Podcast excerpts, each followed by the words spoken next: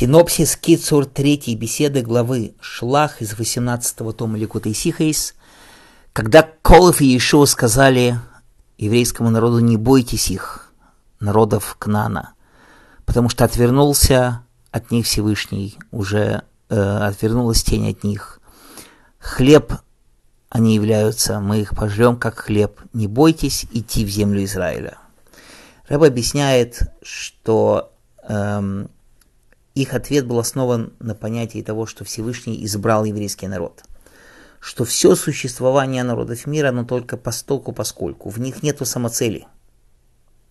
Самоцель она в создании еврейского народа. Все существует только вокруг.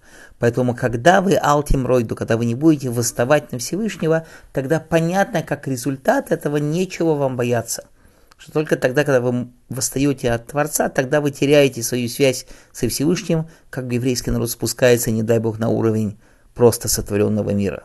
Как только мы с Творцом, со Всевышним, они лахмейну, они наш хлеб, и нам абсолютно нечего бояться, потому что э, это то, э, для чего Всевышний вообще сотворил все мироздание, весь мир.